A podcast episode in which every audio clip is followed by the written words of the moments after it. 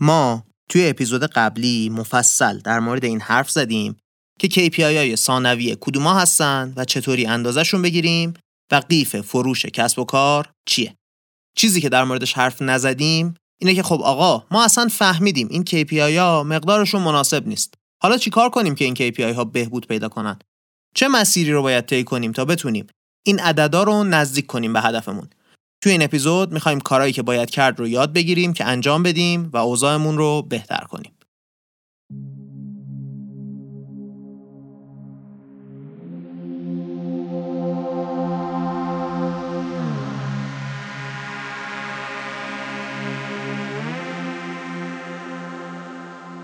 سلام. این اپیزود 15 هم از مدرسه کارکسته.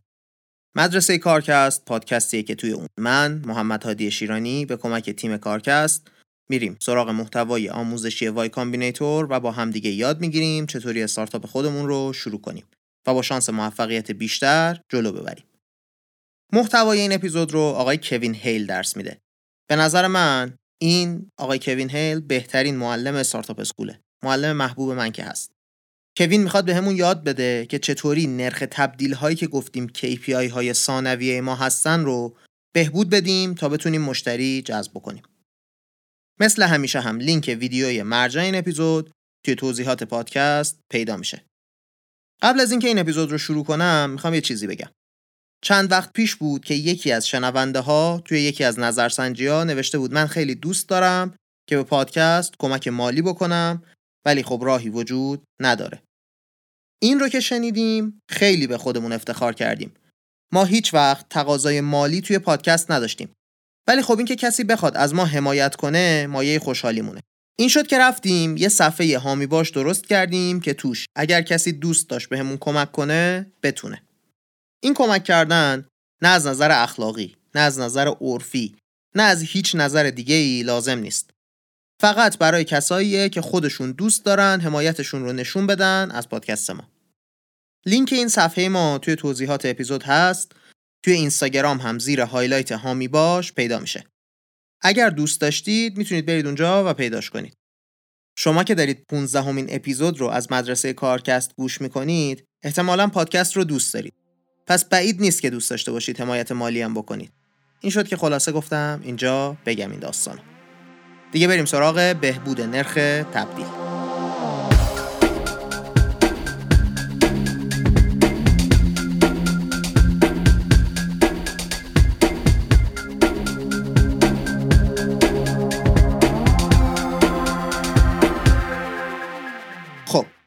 قبل از اینکه داستان رو شروع کنم بگم که این اپیزود روی صفحه اولی که مشتری ازش وارد سایت ما میشه که بهش میگن landing page متمرکز شده ولی همه مطالبی که میگیم توی همه بخشای مختلف هر نرم افزاری که کاربر باهاش کار می‌کنه کاربرد داره و قابل استفاده است. ما برای اینکه مطالب برای همه مناسب باشه داریم تمرکز می‌کنیم روی اون چیزی که تقریبا همه کسب و کارها دارنش. بیاید فرض کنیم یه صفحه ای داریم که 100 نفر بازش کردن. ده نفر از این صد نفر اومدن برای تست رایگان نرم افزار ثبت نام کردن. هفتا از این ده نفر رفتن لاگینم کردن. بعدش که از نرم افزار استفاده کردن پنج تاشون تبدیل شدن به کاربر فعال. یک نفر هم پول داده بابت نرم افزار. و توی بلند مدت هم سه دهم نفر میمونن به عنوان کاربری که پول دادن. یعنی از هر 300 نفری که سایت رو باز کردن یکی تبدیل شده به کسی که به صورت بلند مدت پول میده به ما. حالا وقتی ما حرف از بهبود این نرخ تبدیل ها می‌زنیم یعنی می‌خوایم درصدی از آدما که از هر مرحله میرن به مرحله بعد رو زیاد کنیم. حالا این ضریبات چرا اصلا مهمن؟ یه کمی می‌دونیم دیگه گفتیم مهمترین چیز برای ما رشده. حالا رشد از کجا به وجود میاد؟ یکی اینکه کاربرای جدید بیشتری بیان تو، یکی اینکه کاربرایی که میان طولانی تر بمونن. اگر رفتن کاربرا رو کم بکنیم و تعداد بیشتری رو بیاریم تو بدیهیه که ما رشد می‌کنیم دیگه. جای سوالم نداره.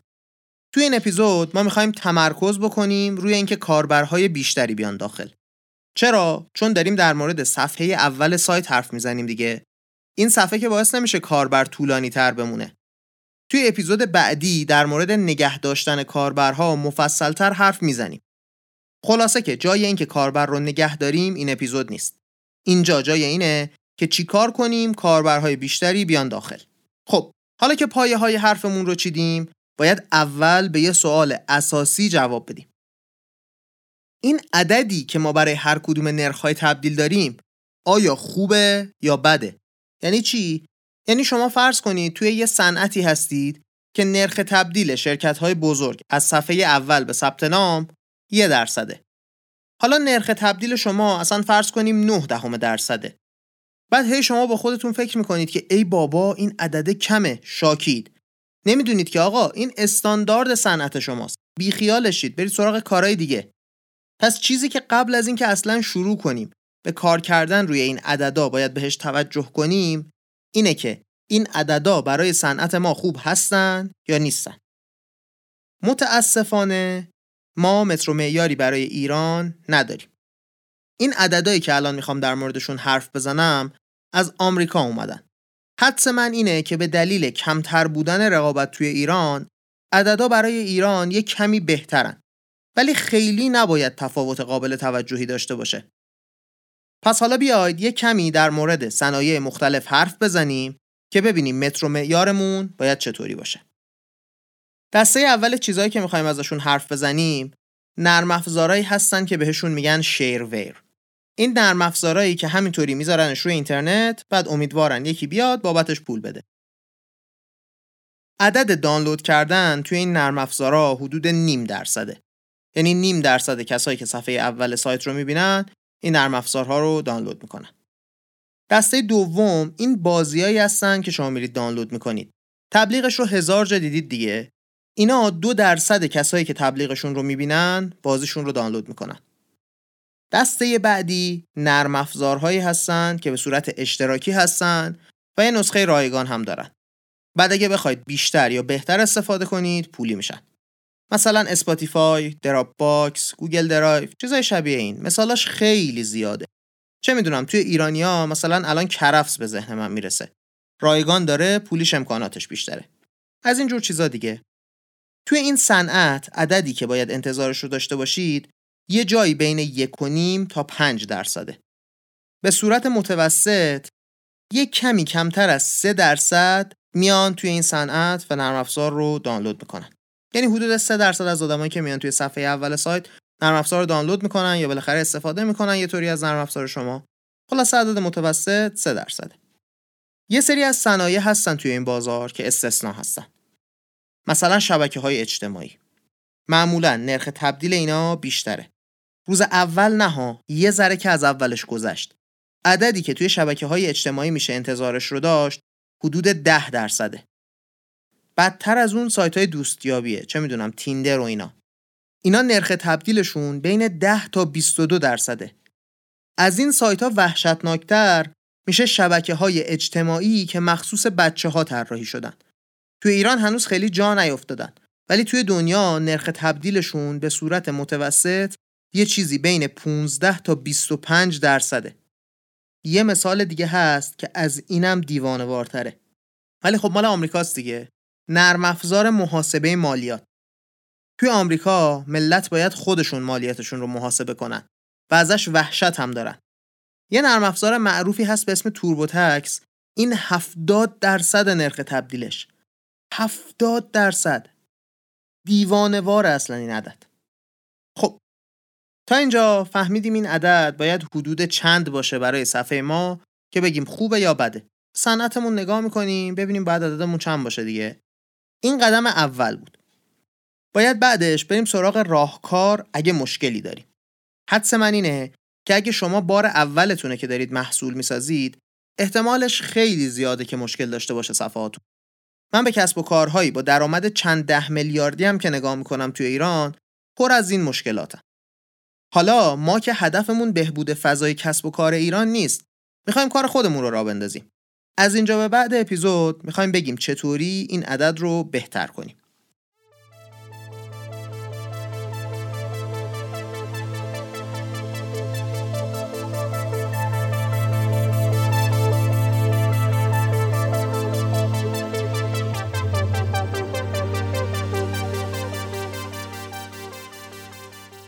این آقای کوین هیل که اومده این اپیزود رو درس داده میاد یه مدلی رو مطرح می‌کنه برای شروع که بهش میگن مدل شکاف دانش knowledge gap.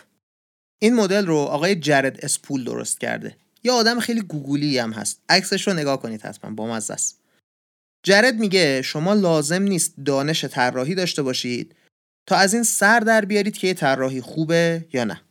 یه مدلی درست کرده که میگه هر طراحی رو بیارید توی این مدل و ارزیابیش کنید بدون اینکه چیزی لازم باشه بدونید می‌تونید بفهمید که طراحی خوبیه یا طراحی بدیه. مدل خیلی پیچیده ای هم نیست. یه طیفی از دانش تعریف می‌کنه. میگه در مورد هر چیزی ما دانشمون یه جایی بین صفر مطلق و دانش مطلقه. یا هیچیه هیچی نمی‌دونیم یا همه چیز ممکن رو می‌دونیم. این که خب خیلی بدیهیه دیگه. لازم نیست اثباتش کنیم. بین صفر تا بینهایت توی هر موضوعی یه جایی هستیم. حالا کاربری که می‌خواد محصول شما رو استفاده کنه الان یه دانشی داره. استفاده از محصول شما نیاز به یه دانش بیشتری در موردش داره تا آدم قانع بشه استفادهش کنه. وظیفه ما اینه که یا دانش لازم برای استفاده محصولمون رو کم کنیم تا کاربر بتونه ازش استفاده کنه یا اینکه دانش کاربر رو با اطلاعات توی سایتمون زیاد کنیم تا کاربر به حد دانشی که لازم داره برای استفاده از محصول ما برسه. خب حالا این کاری که گفتیم رو چجوری باید انجام بدیم مثلا؟ اولین قدم موقع طراحی اینه که باید سعی کنیم کل سایتمون رو به یه دونه دکمه کاهش بدیم. اگه کل سایتمون یه دکمه بود اون دکمه قرار بود چی کار کنه؟ حالا که فهمیدیم این دکمه چیه باید بفهمیم که چه اطلاعاتی باید به کاربر بدیم که وقتی به دستش آورد بیاد این دکمه رو بزنه. سوالی که باید بهش جواب بدیم میشه این.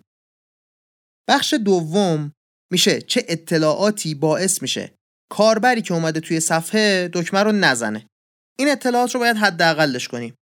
در نهایت سوال آخر میشه اینکه چه اطلاعاتی باید باشن روی این صفحه و نیستن و نبودنشون باعث میشه که کاربر دکمه رو نزنه. پس چی شد؟ اطلاعاتی که باید باشه اطلاعاتی که نباید باشه اطلاعاتی که باید باشه ولی الان نیست. می‌دونم دیگه دوباره الان ممکنه با خودتون فکر کنید که شروع کرد دوباره. حرفای بدیهی می‌زنه. بارها گفتم بازم میگم که صبر کنید.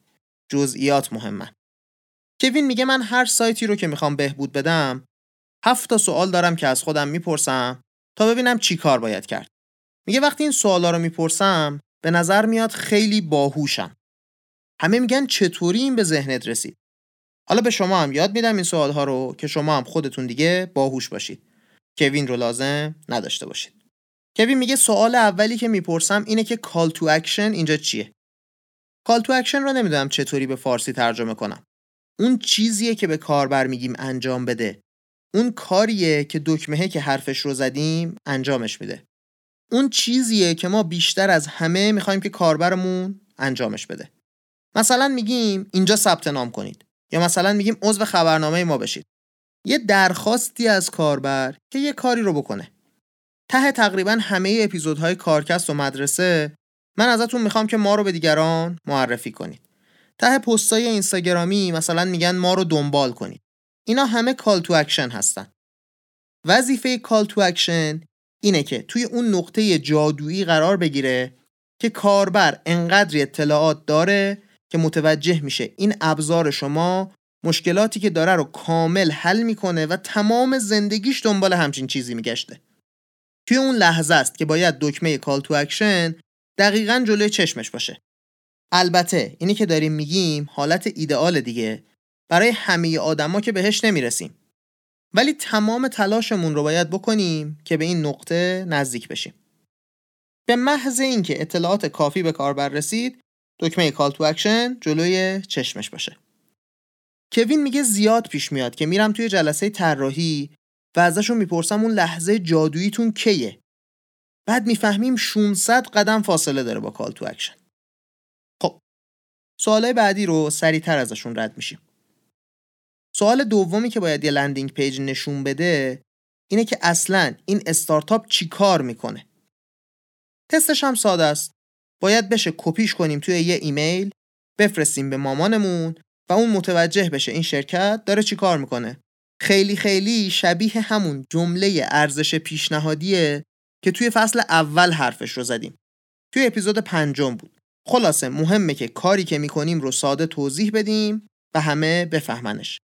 انقدر زیاد پیش میاد که سایت رو باز می‌کنی بعد اصلا نمی‌فهمی داستان چیه چی کار می‌خواد بکنه این کسب و کار. این سوال رو همیشه از خودتون بپرسید. اینکه این استارتاپ اصلا چی کار می‌کنه؟ سوال سوم اینه که آیا این محصول مناسب من هست یا نه؟ مردم یه دردی دارن. می‌خوان دردشون رو حل کنن. توی محصول شما دنبال یه تأییدی میگردن از اینکه این محصول براشون درست شده. سایت شما باید این احساس رو به کاربر بده که شما هم نیازش رو درک کردید هم براش جواب پیدا کردید. سوال چهارم اینه که آیا این سایت قابل اطمینانه؟ قیافه سایتتون باید یه طوری باشه که به نظر نیاد یه سایت داغونه که قرار کلاه کاربر رو برداره. همین کافیه. دیگه حالا قد دیجیکالا خوشگل بودن لازم نیست. صرفا یه چیز مرتب و منظمی باشه تر و تمیز باشه کافیه. الان دیگه توی اینترنت پر از قالب و تم و ایناست. یکیشون که فکر می‌کنید خوشگله رو استفاده کنید نه برید دنبال اینکه یه چیز ایدئال بسازید نه انقدر بد قیافه باشه که هر کی دید فکر کنه اینجا قرار کلاشو بردارن.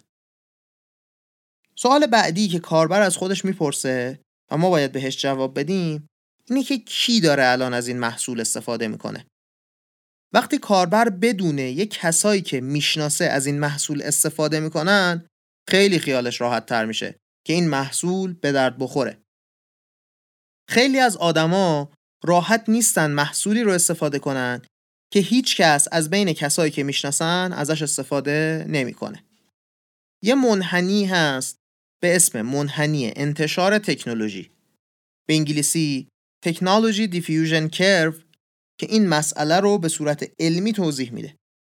ولی چیزی که شما لازمه بدونید اینه که لازمه آدما بدونن کسای دیگه ای که میشناسنشون دارن از این محصول استفاده می‌کنن. من یه چیزی خارج از این ویدیو بگم که گفتنش خوب نیست ولی لازمه بگم. تولید کننده این اپیزود هم نگفته چون فیلمش قرار بوده توی دنیا پخش بشه و خب گفتنش خوب نیست. اون چیه؟ اینکه روز اول که محصول اومده بالا ما نه مشتری داریم نه مشتری معروف داریم. اکثر کسب و کارا میان توی اون روزای اول یه دروغ گنده میگن که قابل پیگیری هم نباشه. مثلا فرض کنید من یه نرم افزار ساختم برای مدیریت انبار. میام میگم دیجی کالا هم داره از این استفاده می‌کنه. کسی نمی‌تونه بره تهش سر در بیاره که آخر دیجی کالا با اون ابعاد داره از این نرم افزار مدیریت انبار من استفاده می‌کنه یا نه. برای همین دروغ من لو نمیره. حالا شما انتخابش با خودتونه که دروغ بگید یا نگید. ولی لازم بود که بگم که خیلی ها اول کار دروغ میگن. شاید به قول خودشون دروغ مسلحتی باشه حالا فقط بدونید که بعضیا دروغ میگن سوال بعدی که پیش میاد اینه که چقدر باید پول بدم و بابت این پولی که میدم چه سرویسی بهم به میدی شما اصلا سایت رو ول کن. فرض کن رفتی رستوران. چقدر پیش میاد؟ بری رستوران بدون اینکه بدونی قیمت غذای توی منو چنده و یه غذا رو سفارش بدی. یا بدون اینکه بدونی توی این غذا چیه یه غذای جدید سفارش بدی. یه چیزی که اسمش هم نشنیدی. باید یکم همزاد پنداری داشته باشیم با مشتری دیگه. درسته ما روزای اول نمی‌دونیم باید محصولمون رو چند بفروشیم و چرا. ولی ته داستان اینه که مشتری بدون دونستن قیمت محصول که به این راحتی نمیاد سراغ ما. همیشه یه دکمه ای باید باشه که مشتری بزنه سری بره قیمت رو ببینه. یعنی وقتی فهمید اینو می‌خواد اولین سوالی که می‌پرسه اینه که چند؟ حالا فرض کنید اصلا بیزینس ما اینطوریه که یه چیزی رو مجانی میدیم به آدما. اونجا هم باید بهشون توضیح بدیم که ما چطوری پول در میاریم. در غیر این صورت همه فکر می‌کنن که لابد یه سوء استفاده از اطلاعاتشون می‌خوایم بکنیم یه کلاهی می‌خوایم ازشون ورداریم. خلاصه مشتری باید براش روشن باشه که ما چقدر پول می‌گیریم چطور پول می‌گیریم چه سرویسی بهش میدیم و اگر مجانی سرویسمون چطوری داریم بدون سوء استفاده از مشتری پول در میاریم؟ سوال آخر اینه که اگه به گیر خوردم چی کار کنم؟ با کی حرف بزنم؟ اصلا یه درصدی از کاربرا هستن که نه ویدیو می‌بینن نه متن روی سایت رو می‌خونن. دوست دارن از دیگران فقط سوال کنن. به محض اینکه اومدن روی سایت میگردن دنبال اینکه چطوری از یکی بپرسم داستان چیه. اینکه یه فضایی بذاریم برای سوال پرسیدن از واجباته. اصلا شاید یه تیکه از داستان اینه که کسی که اومده توی سایت می‌خواد مطمئن بشه یه آدم واقعی این پشت هست حداقل. یکی هست بهش جواب بده. یکی هست که حواسش به سایت باشه.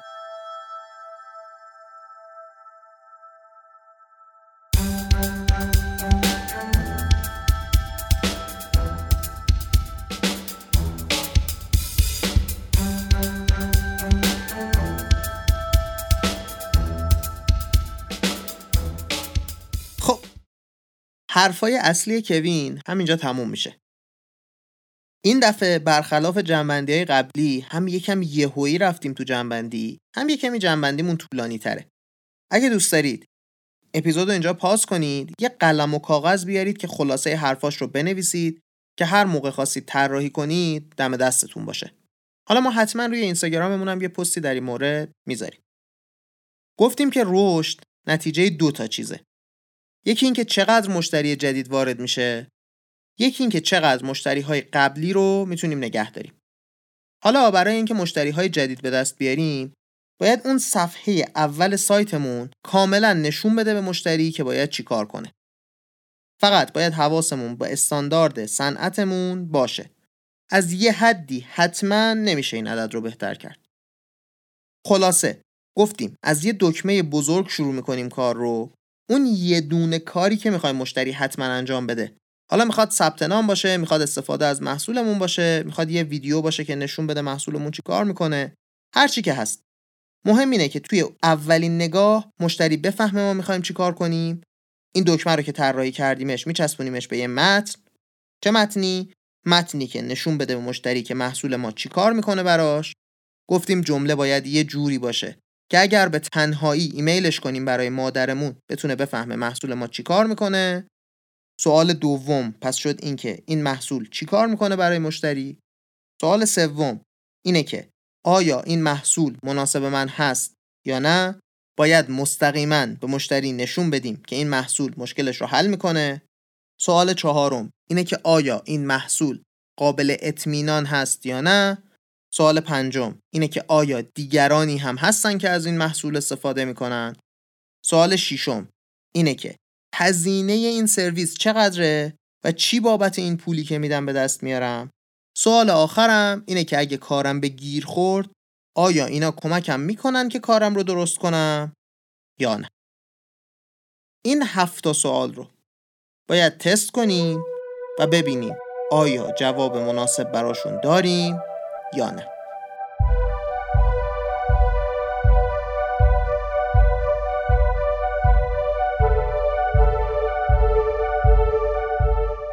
خب مثل همیشه رسیدیم به آخر این اپیزود.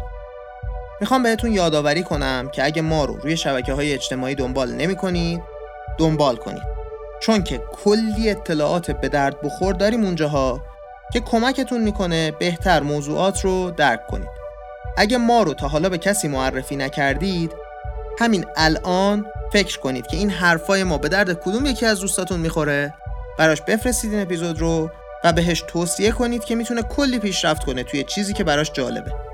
اگرم قبلا ما رو به دیگران معرفی کردید بازم بیشتر معرفی کنید. ما فقط و فقط از طریق شما رشد می‌کنیم. مثل همیشه ممنونم از شما که ما رو گوش کردید. بعد از اون هم از تیم کارکست ممنونم. محمد رستگارزاده، علی امیریان، آیلار سیامی، پویا کهندانی و سعید شیرانی. این بود اپیزود 15 هم از مدرسه کارکست.